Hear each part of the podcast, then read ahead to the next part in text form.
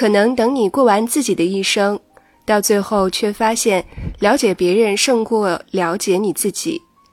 你学会观察他人，但你从不观察自己，因为你在与孤独苦苦抗争。假如你阅读或玩纸牌或照料一一条狗，你就是在逃避自己。对孤独的厌恶就如同想要生存的本能一样理所当然。如果不是这样，人类就不会费神创造什么字母表，或是从动物的叫喊中总结出语言，也不会穿梭在各大洲之间。每个人都想知道别人是什么样子。他在清晨抵达，踩着流亡贵族般的步伐，沿着喧闹小火车上的斜梯缓缓走了下来。他的脑袋抬得比引领他的所有人都要高，嗅着异国他乡的泥土与高原的稀薄空气的味道，那不是他熟悉的气味。他的额头有一块白色星形印记，他的鼻孔宽阔，呈深红色，就像涂了油漆的中国龙的鼻孔。他身材高大。腰身深陷，胸线苗条，强健的四肢像大理石一样利落。它的皮毛不属于栗色系，既不是棕色，也不是红褐色。他带着些许茫然站在异国的景色里。这匹修长的枣红色公马在阳光的笼罩下发出金红色的光泽。他知道这是失而复得的自由。他知道黑暗。以及轮船上那些让他四肢扭伤、身体在太狭窄的墙壁上擦出的伤痕的可怕颠簸，都已经过去了。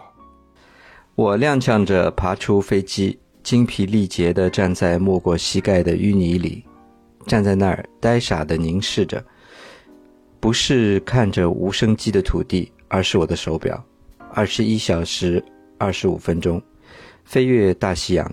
从英国阿宾登到某处无名沼泽，一路马不停蹄。一位布兰顿角岛上的居民发现了我，这个在泥塘中举步维艰的渔民，先是看见银鸥鼻子栽在泥里，尾巴翘在半空，接着看见我挣扎在他世代生活的松软土地上。嗯，读书环节结束，这里是纯真博物馆，我是真真，我是老王。我是 DJ。刚才我们所念的所有的片段都来自于今天我们要讨论的一本书，就是《夜航西飞》。那先简单介绍一下这本书吧。应该先来介绍 DJ 吗？可以啊，我觉得他更了解一些。啊，因为提出聊这本书也是我提的嘛。对。呃，这本书其实我很多年前就知道它的存在，但是一直没有读过，直到前几个月。呃，某一次跟老王聊天，好像老王说起吧，然后我就想，哎，这本书好像我也知道，但一直没读，所以我就把它翻来读了一下。一读之下呢，我就特别的喜欢。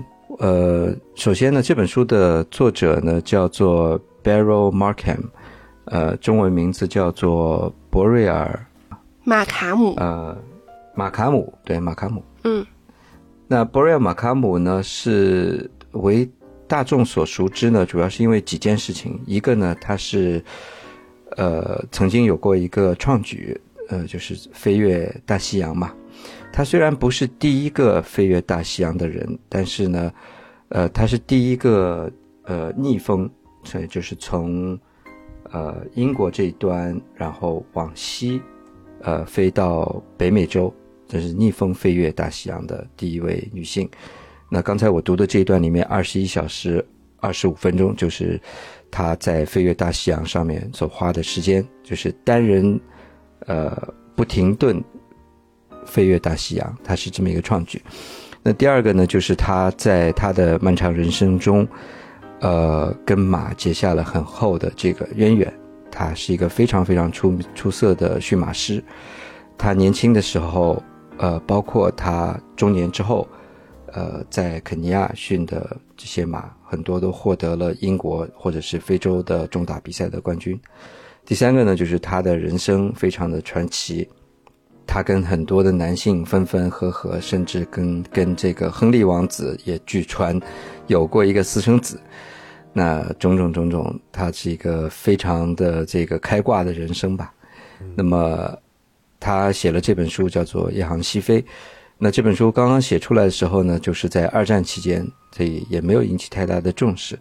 一直到了四十年之后，也就是一九八三年，呃，一个很偶尔的机缘，一位在美国的旧金山地区的一个餐餐馆的老板，他的好朋友呢是海明威的孙子，哦，海明威的儿子。然后他跟海明威的儿子杰克海明威一起去钓鱼的时候呢，杰克海明威跟他聊天，说起说我最近在看我爸的这个，呃，遗留下来的这些信件，其中有提到这么一本书跟这么一个作者。那海明威对这个博瑞尔是大加赞誉，对《一行西飞》这本书非常的推崇。那么这个餐馆老板呢，他就呃很惊讶，因为他从来没听说过这本书嘛，他就到处去找。最后呢，终于被他找到一本，他拿来读了以后也非常的喜欢，就把这本书呢推荐给了他出版商的朋友。所以这本书在一九八三年重新再版，再次进入了公众的视野。那这一次才真正引起了读者对布瑞亚马卡姆以及《夜航西飞》的这个关注。也就是说，在这个时间点，四十年之后，他才呃走入公众的视野，红起来了。那这本书后来也。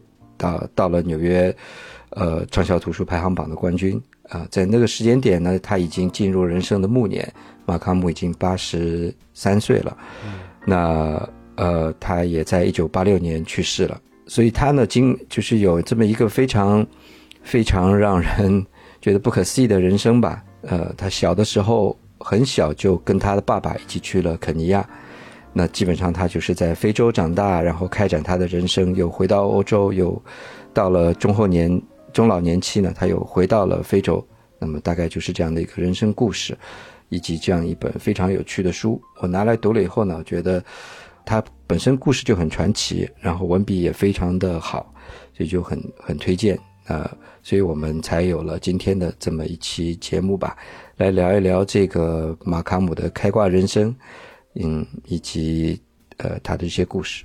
其实这本书，我觉得，嗯，与与其说它是传记，我觉得更像是散文。嗯，就是如果你真的把它当传记去读，想要在这个传记当中要找到他所有的丰富的，甚至有一些八卦的人生的话，是就是会让你失望的。嗯，那他更多的是人生的，就好几个他自己认为，嗯，印象比较深刻的切面。然后用他的语言表达出来，所以，呃，如果一开始就把它理解成散文的话，会比较好看一些。因为一开始其实我在看，就是最最开始那一点的时候，我是觉得有点枯燥的，我是过了一会儿才看进去的。但是看了一会儿，我才理解，哦，我说你要把它当成散文看的话，就会就会理解好多。呃。当时我读这本书的时候，我是把它当一种旅行文学在读的，就是没把它当传记。我是它有点类似，你把它当女性文学去读，就是还有个女性在里面的。对对对，你对，既是旅行文学，又是女性文学，是，呃，旅行文学。对对对，反正文字很好，因为这本书在国内的翻译，它这个版本翻译的非常好。呃，读起来的时候，对，读起来的时候是有有一种纯粹的乐趣在里面的。而且呢，据说啊，这本书在程序员界是非常非常火的，就不知道很奇怪的。我好像是听到过这个译者有一次他在接受一个访谈的时候是提到过，他自己也很没想到，就是很多程序员说自己在晚上写程序的时候就有一种夜航西飞的感觉。他的文笔很好，然后故事呢非常的精彩，因为尤其是当你想到他是一九二几年的时候的一个女性，背景呢是在非洲，加上她那种传奇的经历，小时候和狮子有搏斗，然后后来又驯马，然后最后又开飞机，他那个开飞机不是娱乐性质啊，他那个开飞机是工作，他要到处要去送邮包啊，等等等等等，对吧？还有捕猎大象。他哦，对，他还去捕猎大象，他去为那个，呃，叫什么？就是捕猎大象团队做向导嘛，好像是，对吧？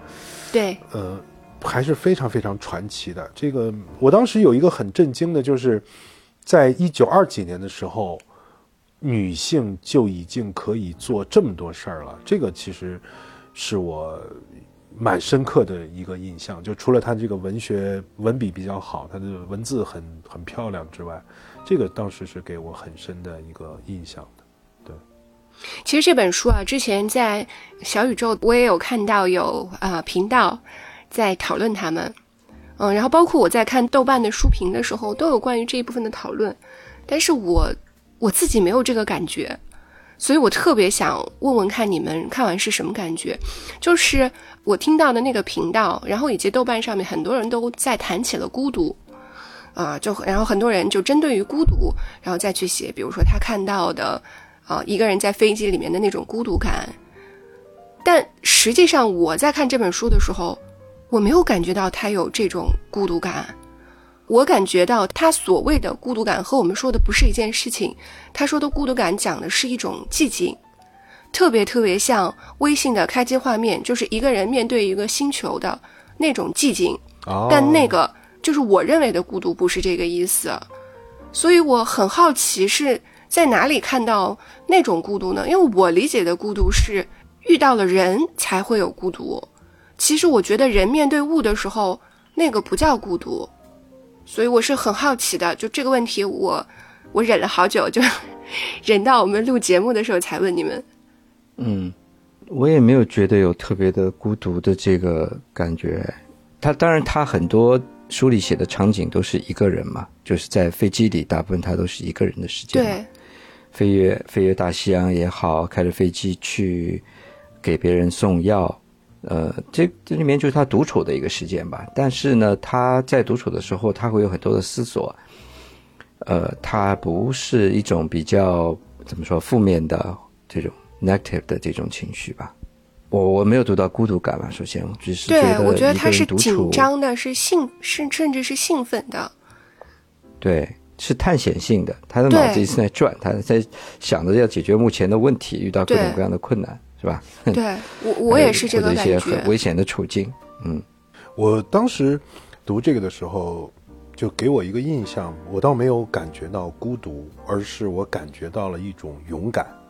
应该怎么说？就是欧洲人他们所具备的那种探险的精神，那种勇敢探险精神。对对对，尤其是当他身处在非洲那种呃环境下的时候，就是地广人稀，然后到处都是呃。就野生的环境，包括野生的动物，大片大片的草原，然后其中有大象、有狮子、有各种各样的奇奇怪怪的动物啊。那么人类在其中的位置啊，它肯定不像是我们这些身处在闹市之中的，就是怎么讲，有一种主人翁的感受。那么当你身处在那种环境下的时候，你就会觉得自己实际上是非常非常渺小的。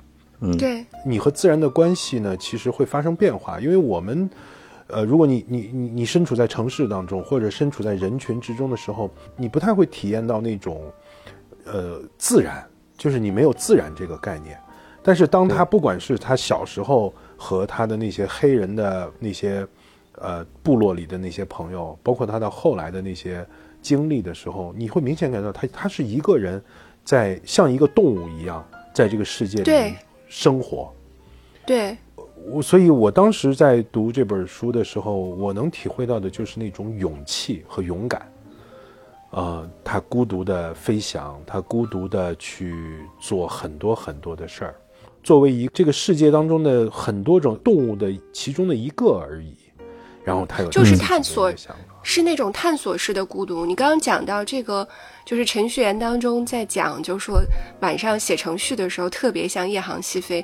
其实我觉得说的就是一个意思，因为你面对的是一个巨大的、有大片的你未知的地方，这么一个空间吧。呃，所以你在你不管往哪里走，它都是一条可能就是从来没有人探索过的路，哪怕它是一条错的路。对，所以这是一件很，就是真的是一件很让人兴奋的探索式的。嗯嗯，就可你说它是孤独吧？对，就是我觉得，就 DJ 前面讲的那个，就是他的这种我们打引号的孤独啊，它既不是那种 negative 的，也不是那种 positive 的，就是他谈不上有正面或者负面的，他就是说，它就是一个现实，它就是一个现状，你就是在独自的在面对着一个世界，面对着一个对。吧？对，就是对，呃，谈不上这个世界是友善的还是不友善的，根本谈不上。当时我读的时候，还是体会到了这个女人或者说这个女孩儿她的那种勇敢，她敢走出自己的舒适的小窝，把自己投入到一个环境当中。这个环境是没有情感，谈不上友善，也谈不上不友善。你把自己投入其中的那种勇气，我是印象蛮深刻的。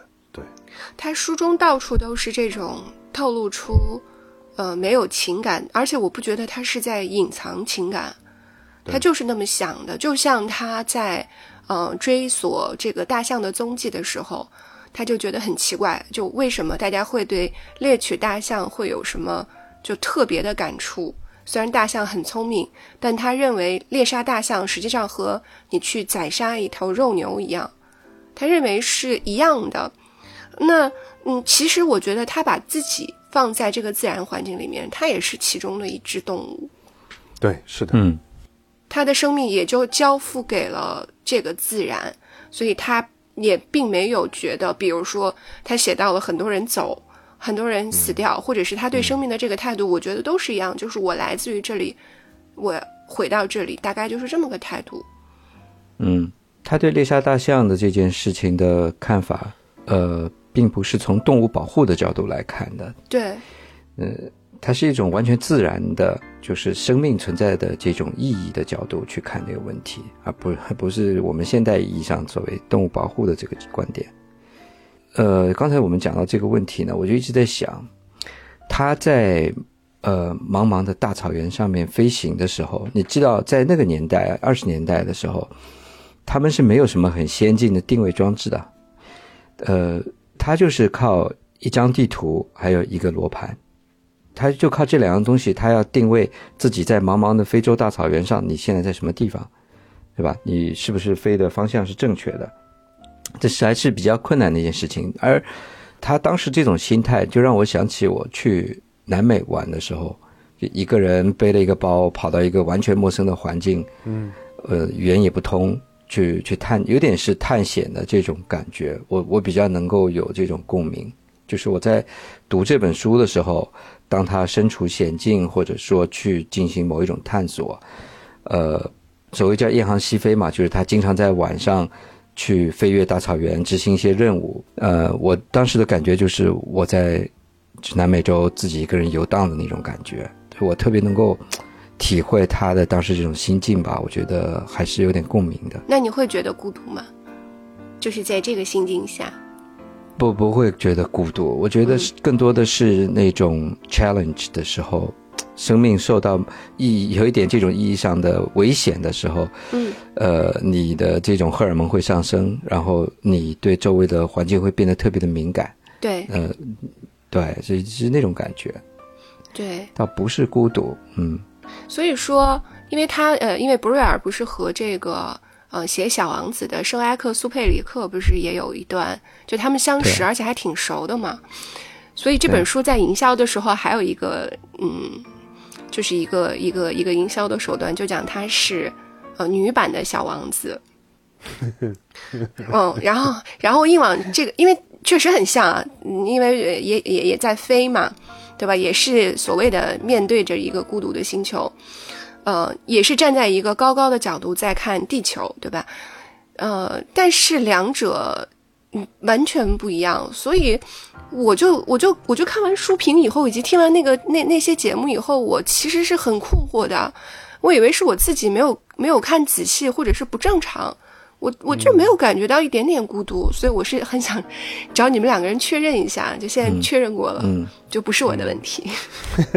对，嗯，刚刚真正说了，这本书它不是一个传记吧？好像很多人都把它推荐成一个博瑞尔的传记，更像散文，就是他截取了他生命中的一些片段。那你在你们的记忆中，你们觉得哪一个片段或者哪一个故事是是最让你印象深刻的呢？嗯，我印象当中最深刻的就是他第一次去捕狮子的时候的那一段，那真的是就是莫名其妙的，怎么会把自己投入到那种危险的境地里面？啊对，真的是莫名其妙。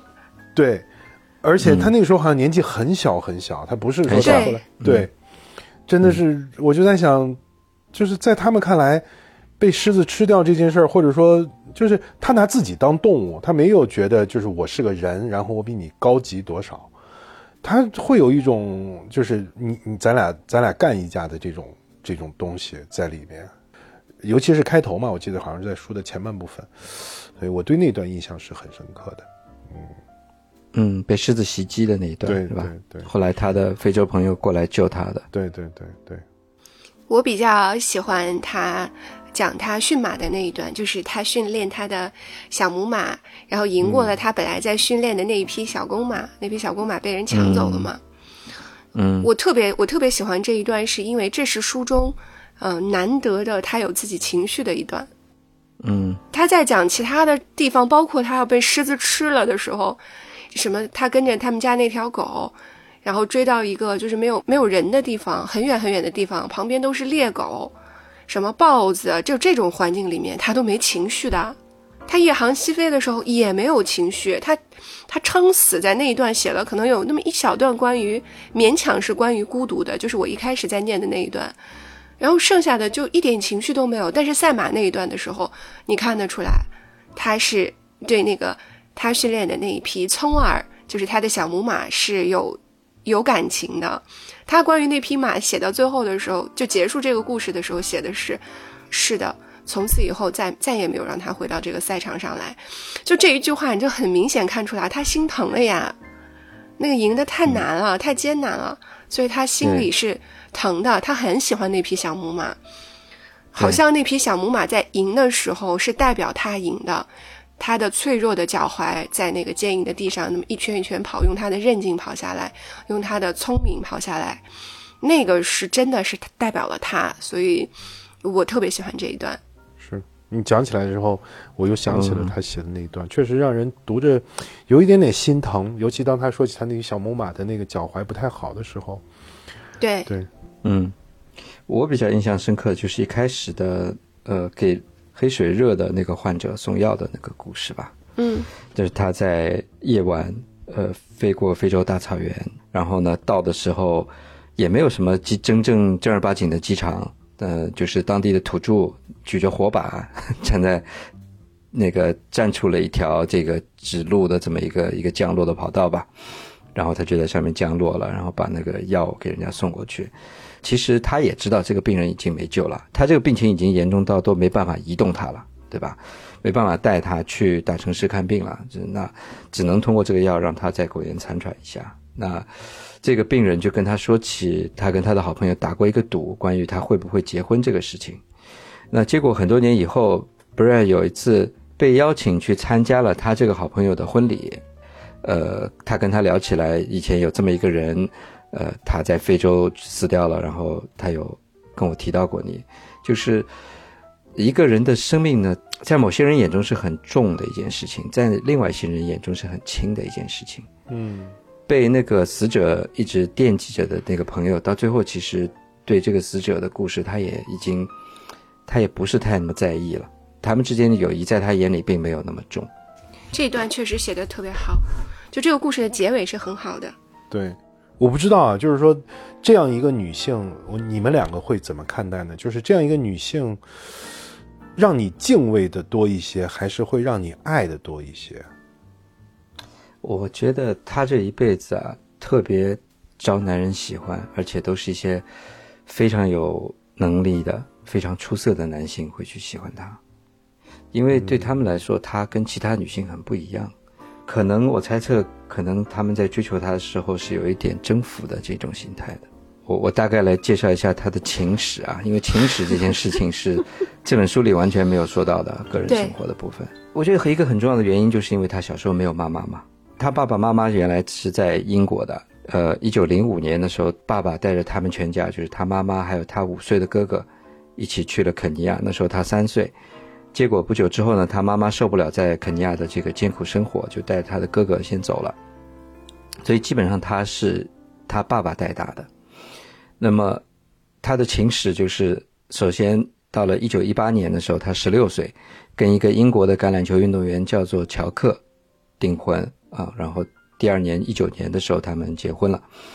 那么结婚没多久呢，到了一九二零年，呃，发生了金融危机，他父亲破产，呃，离开了非洲，跑到那个南美去发展。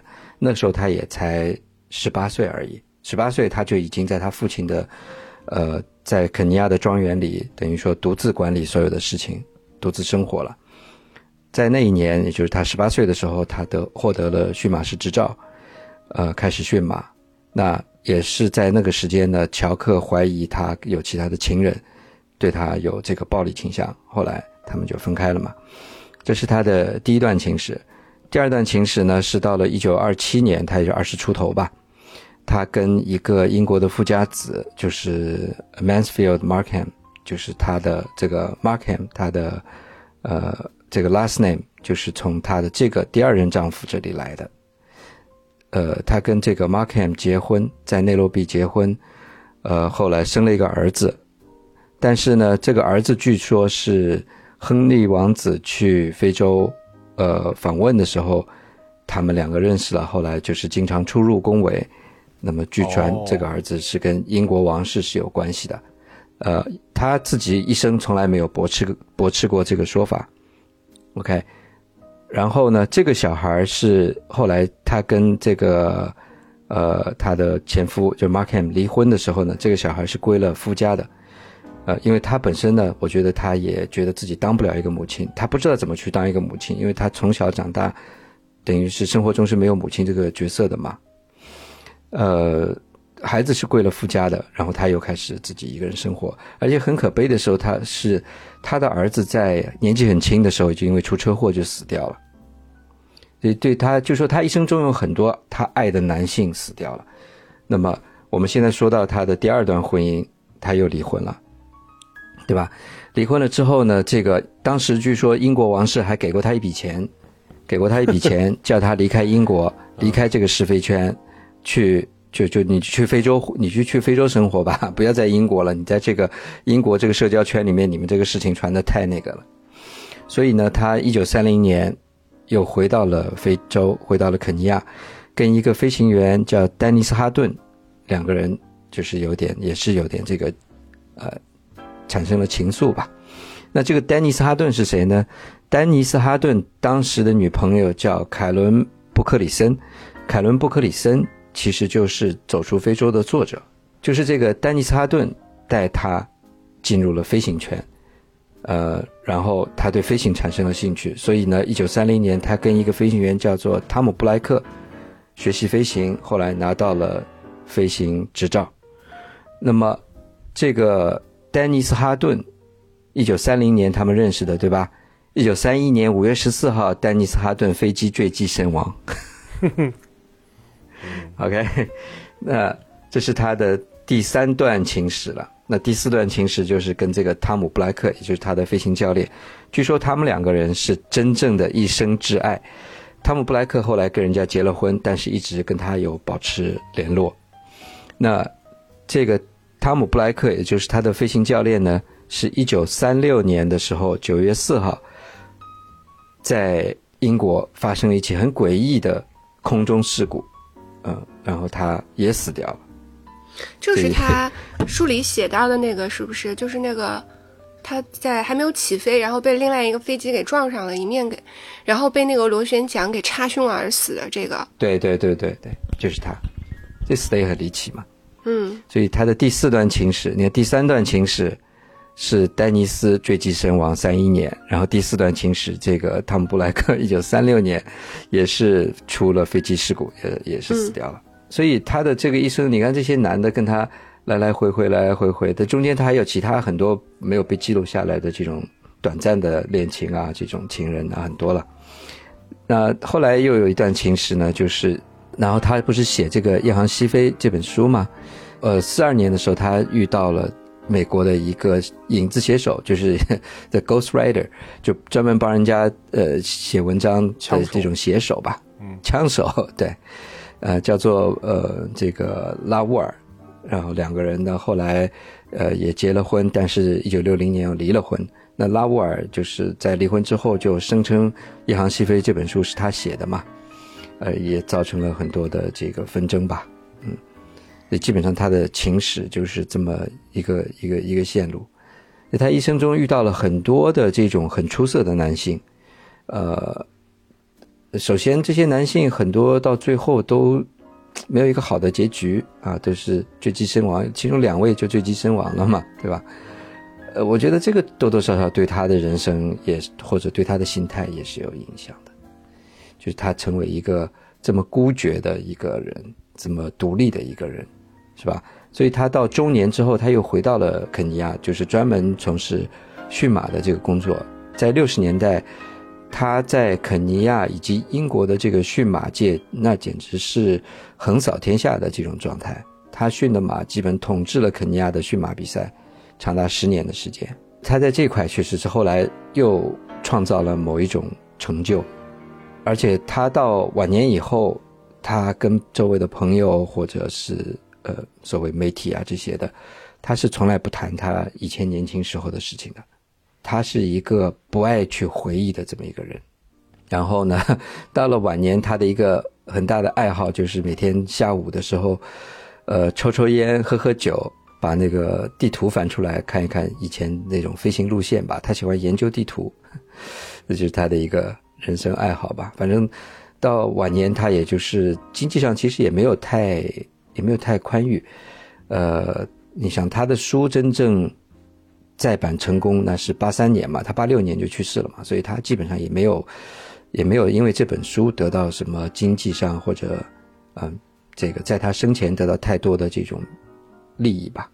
或者好处吧，回报吧，大概就是这样的一个人生。一生遇到了很多很多的男男性，情史无数啊，然然后英国皇室，跟他还有染，这个简直是开挂。嗯，你还没有回答老王的问题，你怎么看他？我就是觉得他就是他自己啊，他就是最灿烂的 那个烟火呀。他是一个很特殊的人，他经历了一个很特殊的人生，是无可复制的。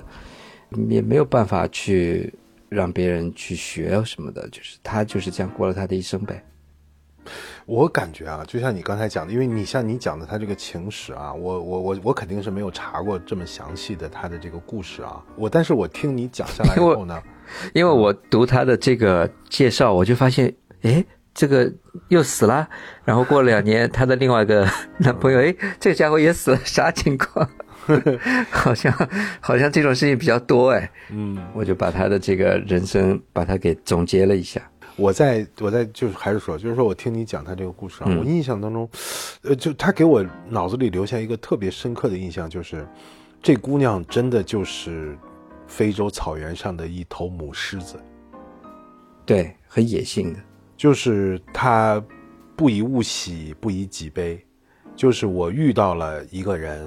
我就跟他在一起。后来，天灾人祸也好，这个天地不仁，以万物为刍狗，他不在了，我就接受他不在了，然后我就平静的接受，然后我等待时间的安排。我遇到下一个狮子，然后我又跟他在一起。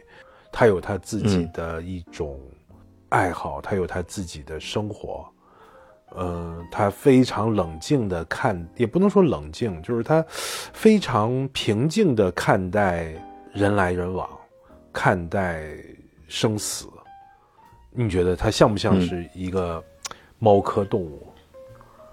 我觉得其实你刚才讲的这些故事就给我这个印象。你说我生了一个小狮子，这个小狮子后来发生了什么？那只是他的事儿而已，我把它交给了自然。交给了大自然，大自然对他的安排那是大自然的事儿，跟我其实没有太多的关系，是吧？其实这个就是他父亲对待他的这种态度。他从小他父亲就是散养的，就把他丢在草原上，他自己去生活的，对吧？然后这这他根本后来他也去了学校，但是他根本没办法适应学校的这种生活。跟老师、同学都相处不好，最后是学校把他开除了。完了，学校觉得轻松了，他也觉得轻松了。他没办法适应这种生活，包括他生了儿子以后，他自己就也不愿意去带。他一生跟他儿子基本没有什么太多的交集，就就交给交给她老公的的这个家族去抚养了。你说他像猫科动物是很准确的，猫科动物因为对待其他的人类就是这个态度嘛，我喜欢我就靠近你，我不喜欢你就滚远点。对，是的，就是你给我吃的是你活该，对吧？就是对这种。你爱上我，你倒霉。对，所以这一点啊，我就想起，就像真正的前面提到的，很多人读这本书的时候会读到孤独啊，会读到什么，就是那种呃，我们现代人意义上的那种孤独的感受。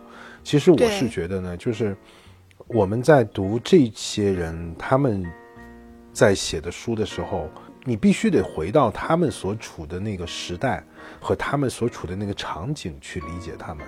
我们现代人啊，你你你如果带入到现代的这种概念里面，比如说前面 DJ 讲到的环保主义的概念，或者说你带入到这种城市生活的这种啊独自生活所面临的困境的这种概念的时候，你是无法去理解这个作家的，你是无法去理解这本书的。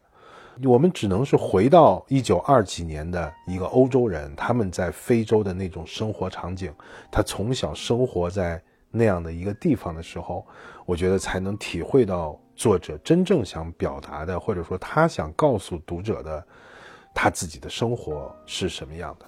一旦你用现代的这种观念去理解它，那就像 DJ 前面的他讲。他去猎杀大象，他去猎杀狮子，你这肯定都是不环保的呀！你这肯定是人类中心主义啊，等等等等，这些概念就全来了，对吧？然后你就讲到了什么，他跟这个孤独啊，他自己一个人有多可怜啊，一个女性等等等等。一旦讲到这个东西，你带入用现代观念去理解它，我觉得这个就完全会偏颇掉的。我觉得它就是提供给了我们一种怎么讲？过不了的生活。对，它就是告诉了我们，曾经这个世界上的有一群人，他们是这样子去生活的，他们是这样子去嗯看待世界的。我觉得这是这是这本书我觉得最好的地方，不能用现在的方式去理解它。你刚刚讲的特别对，其实我在看这本书的时候啊，包括他在起飞的时候，还有在它在空中，比如说它有时候擦着树枝，或者是眼前是峭壁，然后嗯，它在草草丛中，它不知道狮子在哪里，可能就在它几步远的地方。还有一次，它不是滚到象群的脚下了吗？它一抬头，那个大象就在它头上，眼看要踩死它。我把我带完全彻底的带入到这个场景里面去想想象过啊。你比较容易想象的是在飞机上的那个场景，就起飞时候面对着那个下面这个完全黑暗的，嗯，草原，完全黑暗的非洲大陆的时候的这种这种场景，我我是特别兴奋，我觉得好爽，所以我根本就不能理理解他们在讲什么孤独。我说这样，如果是这样子的话 应该跟我去南美探险。你你你不觉得很爽吗？而且在那个时候，他也没有什么羁绊，他根本就没有想过自己反正生生死死的问题。当然，他在尽力的去想要生存下来，他求生的意志是很强的，但是他也不惧怕生死。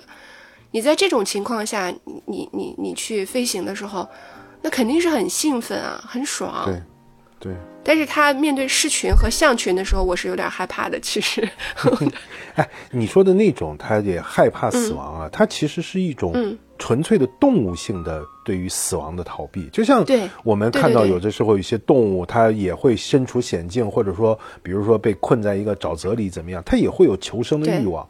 但是他那种求生的欲望啊，不是我们现在坐在书桌前读一本书，或者现代人那种我舍不得这个荣华富贵的那种贪婪的那种求生的欲望，它就是对生命本身的那种那种东西。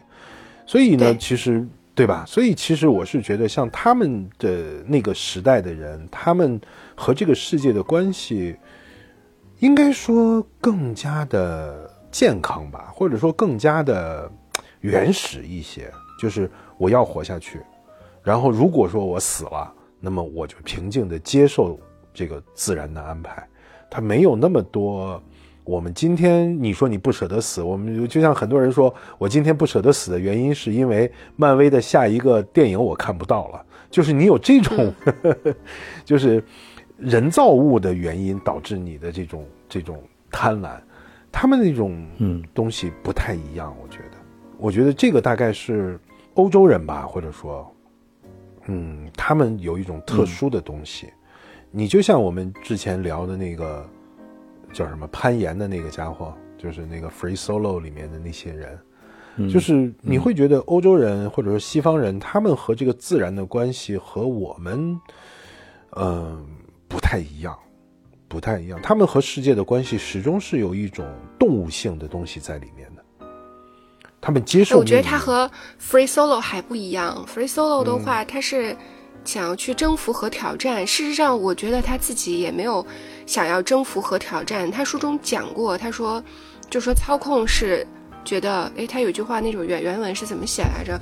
就说操控，他觉得是这个工作能够就是给他带来的最大的快乐，大概是这么一句话啊。所以我觉得他是在体验那种，呃，能够操纵的。就是你按照秩序去把这件事情完成的那么一种快乐，和 free solo 这种去挑战的感觉是不一样的。但是我是觉得，就是他们对于在对待生命的态度上面，我觉得他们是有相近之处的。我不知道为什么我会有这种感受，他们会平静的对待意外，他们会认为意外是生命当中不可逃避的一部分。这个我觉得是我读这些欧洲人，你像 DJ 前面讲到的，走出非洲。的那些欧洲人，他们看待这个世界的方式，是我们今天无法想象的。走出非洲更女性主义，我觉得。哎，说到这儿啊，我倒是想起来，就是说，非走出非洲，因为也是个女作家写的嘛。对。所以我是觉得，像这些书里面呢，我觉得其实有两个点倒是值得聊一聊的。就是第一个，这些女性她们都是有一种绝对的自主性在里面的。就走出非洲里面的那个女女主角，她是个丹麦人，好像，呃，然后呢，没错，对，然后她自己运营了一片农场嘛，然后她其实是带有很强烈的对那个，嗯，她在那本书里面讲的是带有很强烈的情绪的，她对于自然的热爱啊，然后她对于人世的那种厌恶，我觉得是是有这个概念在里面的，但是我是觉得就是你不太能够相信。这两本书都是出自一九二几年的一个女性的，嗯，呃，笔下，他们对于自己命运的那种掌控感和那种自主的能力是非常非常让人震惊的。我觉得，甚至某种程度上，嗯，走出非洲更像是一个女性创业史，它是一个创业的一个奋斗的跟在逆境中拼搏的这么一个故事。那。呃，一航西飞不是这种类型的故事，一航西飞更是一个人的内心的 那种自然的东西。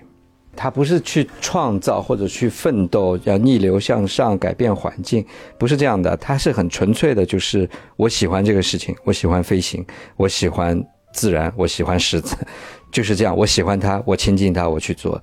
他不是跟跟这个环境去斗争的那么一个过程。对，我觉得 DJ 前面有一句话，就是说它是一个人的故事，对，它不是一个女人的故事。这两本书给我的感觉，它都是有这个特征在里面，就是这两个女性作家，她没有强调自己女性的身份，然后他们来讲一个故事，这个是 太。令人羡慕的一个东西了。对，嗯，而且他刚刚讲说没有斗争的那个部分，对吧？他他完全没有，他不是对抗的。我觉得啊，因为走出非洲我没有看啊，但是从这本书来看的话，嗯，本身他其实就是从英国到了肯尼亚嘛。那在那个时候的呃非洲，尤其是在那样一个环境里面，可能他们也是把女性是不是啊？我猜测啊。就是当成一个人在用啊，所以是环境孕育了他，有可能吧？有可能。就他在非洲可能就会这样，然后他回到欧洲的话，也有很多的条条框框来束缚他，是吧？对，肯定嘛，二几年嘛。我我觉得是，我觉得是这样的，因为呢，他如果回到欧洲或者回到英国的这个环境，他也是受到男性主义的压迫的。嗯，但是在非洲呢，环境不一样，在非洲。他是一个欧洲人，一个白人，他有一些社会地位上的先天优越性，所以在这这个背景下呢，他的所谓女性的这种受，呃，男权社会压迫的这个部分就被隐藏起来了，因为在非洲人面前，对吧？他都是高人一等的一种存在。就 DJ 讲的这个，其实就是你像走出非洲，还有这个一航西飞。呃，还有那个叫《阿拉伯的劳伦斯》那本书，它那个那个也有那个也有个电影了。还有呢，就是我我最近在读了一本书，就是那个叫莱辛多丽丝莱辛写的一本叫《特别的猫》，呃，他是讲他和猫的故事的。然后实际上呢，这几本书都差不多是在一战前后，就一九二几年左右的书。一航西飞、走出非洲和特别的猫是三个女性的作家，然后那个阿拉伯的劳伦斯呢是一个男作家写的，他就会有一种强烈的殖民文学的这个概念。我刚才讲到那个特别的猫，他也是讲到了莱辛小时候他生活在非洲的时候，他怎么样养猫，他怎么样，他妈妈怎么样去养家里的四十多只猫啊，就是嗯，他们就是有一种。主人的感受，对你像走出非洲里面，呃，他要求家里的佣人都是要戴白手套的嘛，对，因为他不要他留下指纹嘛。那所有，然后他最后他离开非洲的时候，他就等于说是对于这些非洲的这些呃随从或者佣人这些，他们也达成了某种人与人之间的平等吧。他就把他们的白手套摘掉了嘛，这电影中的一幕嘛。所以，其实这些人到了非洲以后，他就天然的是宗主国的这种姿态嘛，对吧？他是一个主人的身份出现的，所以呢，也非洲也给了这些女性在那个时代一个去创造自我啊、创实现自我的一种可能性。哎，我刚才查了一下啊，就是二十年代啊，就一九二零年左右啊，一九二零年左右是美国宪法修改了，通过女性的参政权。然后，为期七十年的女权运动达到顶峰，这就是一九二零年开始的。但是，这就是那个时候，就当时是呃，当时的女权主义是在一个顶峰的状态。但是，她那个顶峰的状态就是像盖茨比里面的那个 Daisy，对，是是那一种新女性，就是包括她对性的开放啊。然后包括他的这种这种消费的意识啊，他指的是好像好像是往这个方向去啊，我没有研究过。对，我觉得在那个时代，所谓对女权的尊重也是一种时髦吧，是这些男性自标榜自我进步的某一种象征啊。我尊重女性啊，我是一个进步的男性，我比你们时髦。哎，我又想到还有另外一个另外一个人，就实际意义上的真正第一个。飞越大西洋的人，你不管从哪个方向飞吧，反正第一个飞越大西洋的人就是那个 Amelia Earnhardt，对吧？也是一个女性。她最后一次飞行的时候，在大西洋上，她就就消失了，就从此以后就再也找不到，没有人知道她去哪里，或者她的最终结局是什么，她就消失了。估计就出了事故吧，在茫茫大海上。对，那那这个 b r 瑞 a 就是受到了。他的这个刺激 影响，他发现说有人已经完成了飞越大西洋这个事情嘛，那他也要来做，他要做的更难，所以他才有了一九三六年飞越大西洋的这么一个壮举。嗯，反正我读了这些书啊，其实我挺羡慕那个时代的欧洲人的，他们 真的实现了那个世界是平的，或者说。呃，它实现了我们这边现在提的这个叫人类命运共同体。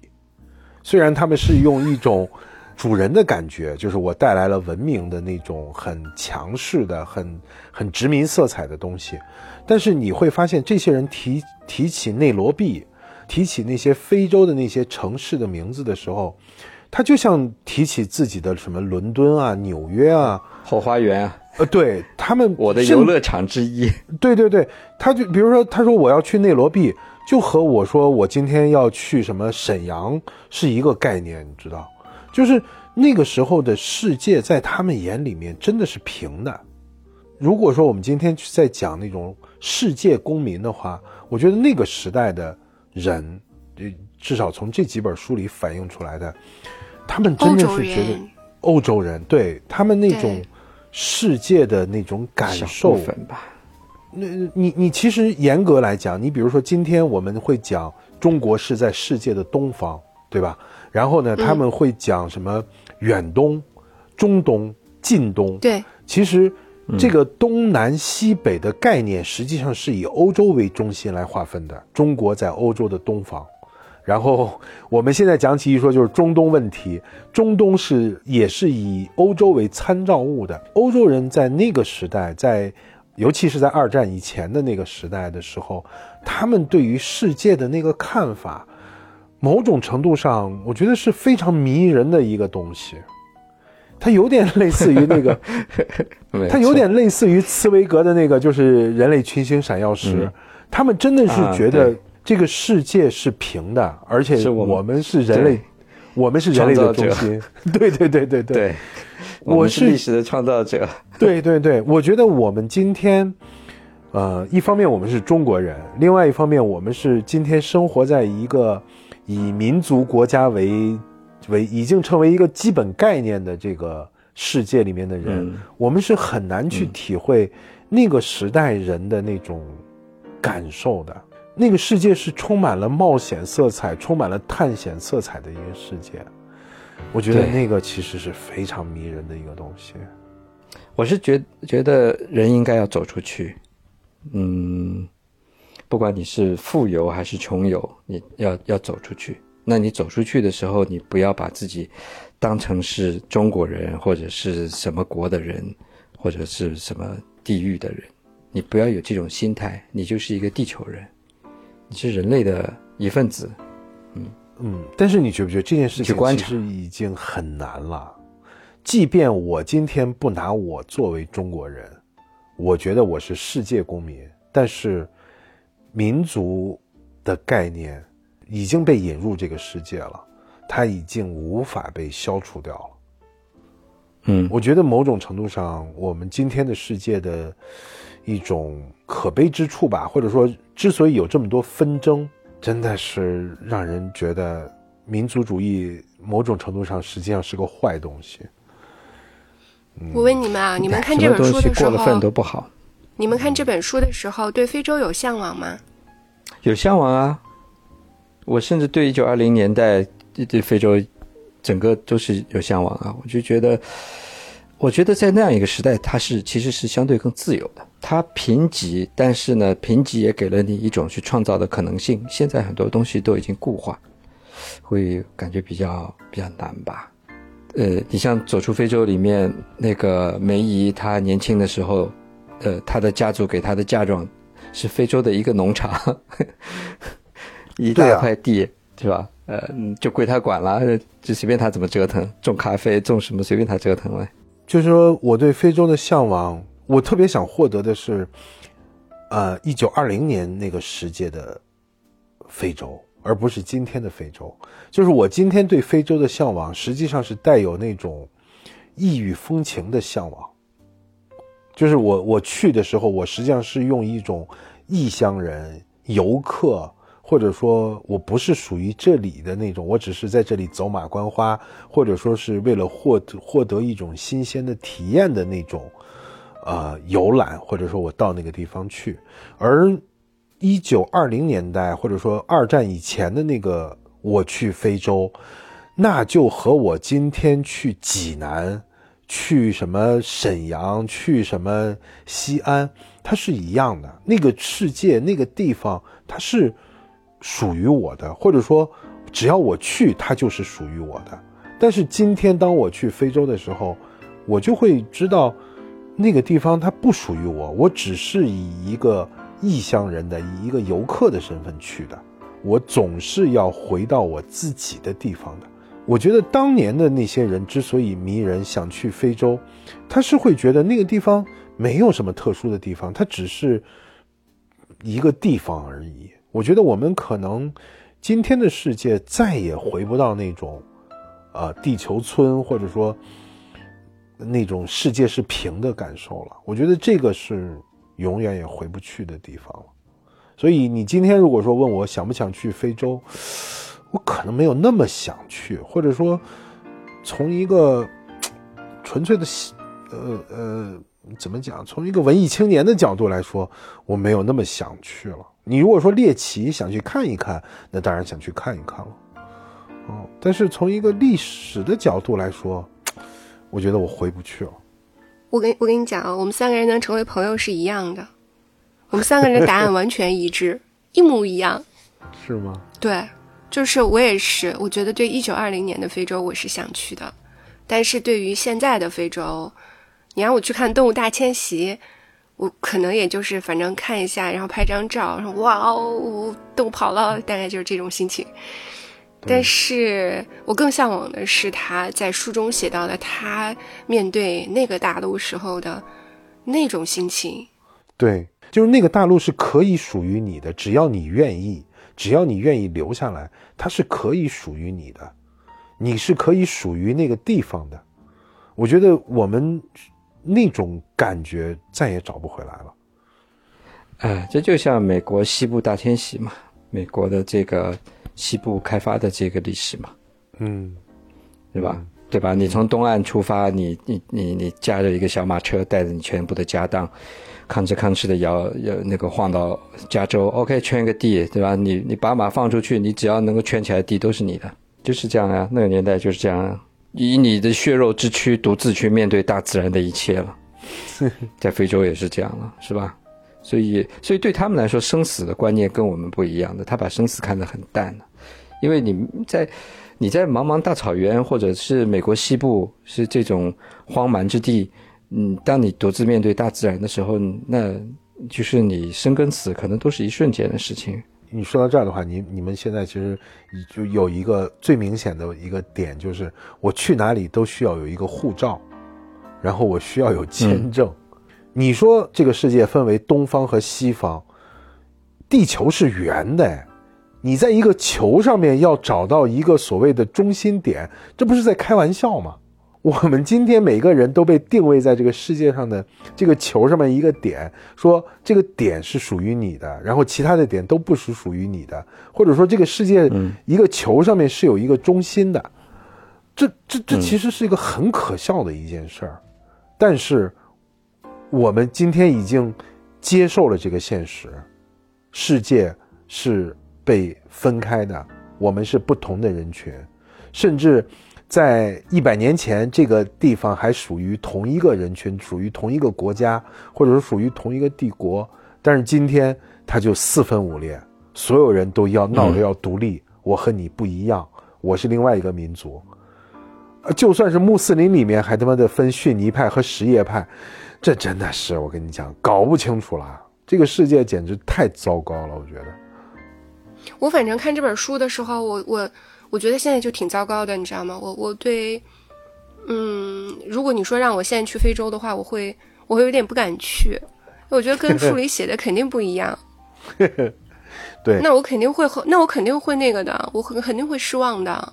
嗯，你现在想着去的就是有黑导游，有那些什么巧立名目的各种游览项目，是吧？然后就是觉得卖给你一个什么东西，然后你自己去的时候，你也你很难获得那种主人的感受，或者说大家这个地方我们都是地地球人，凭什么这个地方我就就就就是你的，为什么就不能是我的？对吧？你如果去南非的话，太城市了，那我也感受不到这种东西。你如果去，就可能相对原始一些的地方，那嗯，我还有点害怕。对我们现代人已经没有当时那种人的无畏精神了，对吧？我们现在就是写个十天的攻略，你怎么敢去？没错，对，就不写个十天攻略，你根本不敢去。你不把了解看看一堆 YouTube，把那基本上你不去都知道是干嘛的，你也不敢去，你也没那个精神了。已经，我我今天我今天看到了一个那个佳明，就是那个做那个跑步手表的一个新闻，Garmin，对。他们出了一款新的个人的 GPS，就是大概说待机大概能达到一百一百八十多个小时吧，然后它就能做到比较精准的，你在这个地球上的任何位置，呃，它都能够能够做到定位，就手持的 GPS 的一个设备。嗯，大概价格好像是五百美元左右吧。反正，它是个个人设备，用几节电池就可以。哎，其实你有没有想过，就是我们今天当你手持 GPS 的时候，你随时随地都可以知道你在这个地球上的什么位置的时候，其实这就有点像是真真前面讲到的吧？就是我飞在夜夜色之中的这个非洲的时候，我手里唯一有的就是一张地图和一个罗盘，哎。而我如果把这个给你换成一个 GPS 的时候，这完全是两种感受，就是你和这个世界的关系 是变了的。对我原先我是要靠我的智力、我的勇气去判断我下一步该往哪里去的，而今天你不需要动这些脑子了，你手上的这个小屏幕它就非常清楚的告诉你你在这个地球上的什么位置。对，就是让你对危险的判断有了更大的把握嘛。对，那就是说我和这个世界的关系都已经发生变化了。我我觉得某种程度上就是不存在探险这件事儿了，不存在未知的这件事儿了，没有什么是未知的，你永远知道你在哪里。现在 别说这个，你现在出个出门你不带手机，你试试你心理上都受不了。对，是的，你像我们恐慌感。你你像前面说说说夜航西飞，我们有时候也会开那种长途汽车嘛，对吧？但是你开长途汽车的时候，你是有 GPS 导航的，它会告诉你，在接下来的三百五十几米的时候你要右转，对吧？然后下一个红绿灯你要左转，对，等等等等。我们其实现在已经很难想象，就是在没有手机的时候，我们那个时候手里拿着一张地图，你开车的时候你是怎么开的？你那个时候你坐在车上那种紧张感，今天再也不会有了，再也不会有了。你要随时随地盯着下一个路口的那个路牌是什么，写上面写的什么，你今天永远不知道。我可能去一个地方去了好久好久，我都不知道那条路叫什么名字，因为我只是那个导航告诉我你要到这个路口，对，只是他告诉你要左转和右转而已。我不知道你们啊，反正我是。我到现在一个到一个城陌生城市去的时候，可能去了好多次，我都搞不清楚东南西北，我只知道左转和右转。我我本来就搞不清楚东南西北，就不认路的。但是你要知道这件事儿，其实放在没有手机导航以前，你是不可以这样子的，因为给你一张地图，你首先第一件事要做的就是哪边是北，因为地图都是指北的。怎么样，咱们？组织一次活动，去趟非洲，不带手机，不带手机，那我们不要留好遗书？我告诉你，我正想说这句话，先把遗嘱立立好再去。但说真的，我觉得是可以去趟非洲，我也我也挺感兴趣的。哎，你有没有想过啊？就是我们那个时候。读过一本书，咱们仨一起读的，叫什么？在西伯利亚丛林里。西伯利亚，嗯，我就知道你要说这个。对对，我在想，就是我们如果去非洲啊，咱们仨如果去非洲，就是你有没有想过，就是你就没打算回来，或者说没有没有那么明确的归期，我就先去。对，最好是现在人，你说谁有谁能进行一场没有归期的旅行啊？或者说那就不叫旅行了，就是我想换个地方。去过一段，那叫打卡攻略，攻略打卡。我也想啊，有这这是一种奢侈啊，是吧？背上一个包，带上必要的物品，你就走了。你不知道，你甚至连去哪儿都没想好，你就先走呗。对，我跟你讲，小红书上的攻略是最让我痛恨的东西。为什么？就我不想看那种攻略。就是他把你安排的明明白白的，是吧？他。他很多东西，而且他会有虚假的东西，也也不完全是明明白白的。就是你如果在这个上面看的话，你需要去伪存真，然后自己还要分辨，然后再在这里面找到真实的信息，然后自己还要拼凑。所以我我特我就特别讨厌这件事情。我宁愿做的是，就我觉得有有一种比较好的做攻略的方法，就是，呃，找一个酒店，到了酒店以后，以酒店为中心，再去慢慢的探索。嗯。就比较能够找到当地的那种感觉，对，所以其实你说的这件事啊，其实就是还是回到我们刚才说那个，其实就是我们如果有那种自由，不管是说，嗯，经济上的，或者啊，还有说现实生活当中的这些呃牵绊吧。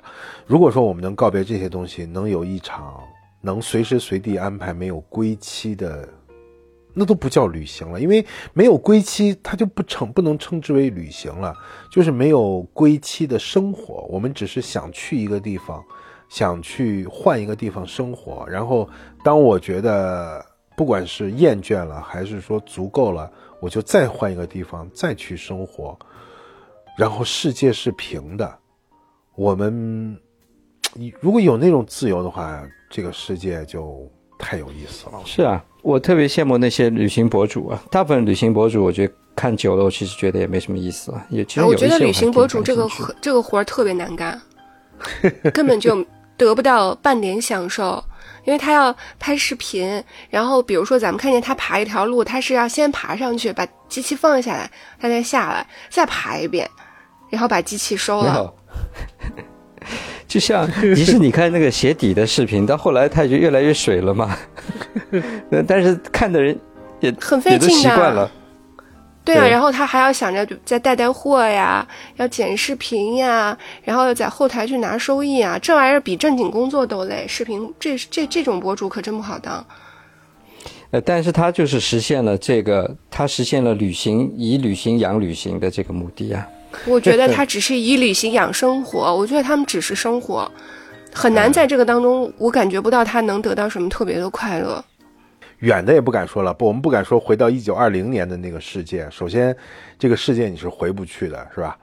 那其实我们只要能够拥有那种在西伯利亚丛林里那种自由，其实就已经足够了。我觉得，比如说咱们仨安排一趟到西伯利亚丛林里面住上半年的那种日子，每天就是看着窗口的阳光。从日从日出到日落，然后你剩下的时间就是喝酒、读书，没事去钓个鱼。距离你最近的一户人家大概有五十英里，啊，差不多有将近七八十公里之外的一户人家，那是距离你最近的。我觉得有桑拿房的，对吧？那可以。妨碍。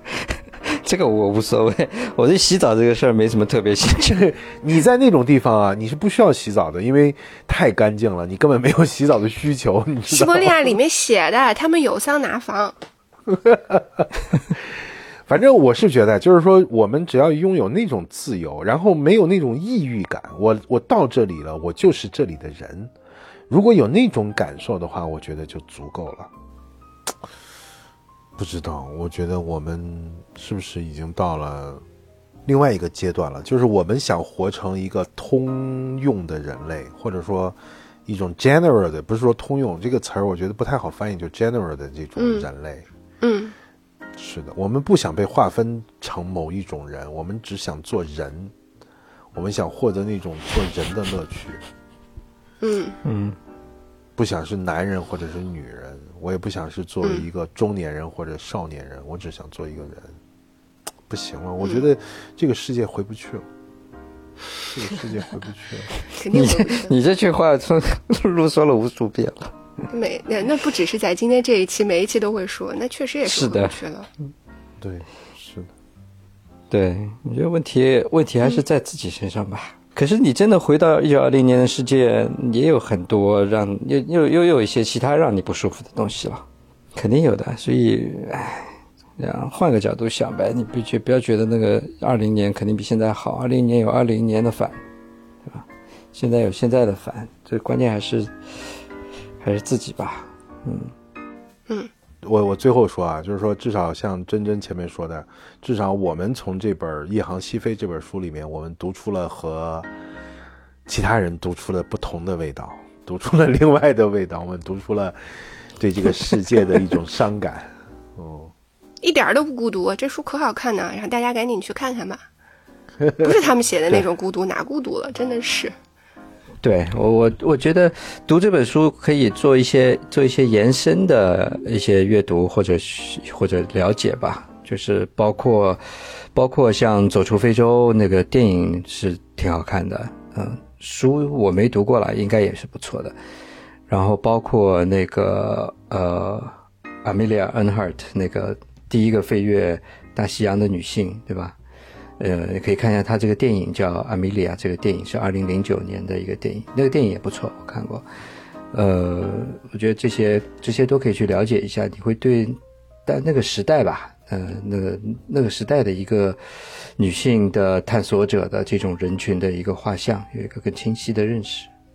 嗯，D D J 推荐了一些电影，我也推荐本书，就是我前面讲的那个叫《特别的猫》。多丽丝莱辛写的，我跟珍珍现在家里都养着猫。你虽然养着狗，但是你也可以看一看，看一看一九二零年代的人他们是如何养猫的，真的特别有意思。那本书特别特别有趣。然后那个多丽丝莱辛是一个猫痴，他对猫的感情是是非常非常深的。我觉得那本书特别好看。嗯，那呃。反正强烈推荐大家可以去看一下这本书，文字也确实很优美，嗯，然后也挺时髦的，可以契合当下的一些流行的趋势，就是在跟别人讲的时候，也是一本挺挺好的话题吧。嗯，今天就到这里吧，这里是纯真博物馆，我是真真，我是老王，我是 DJ，嗯，就这样了，拜拜。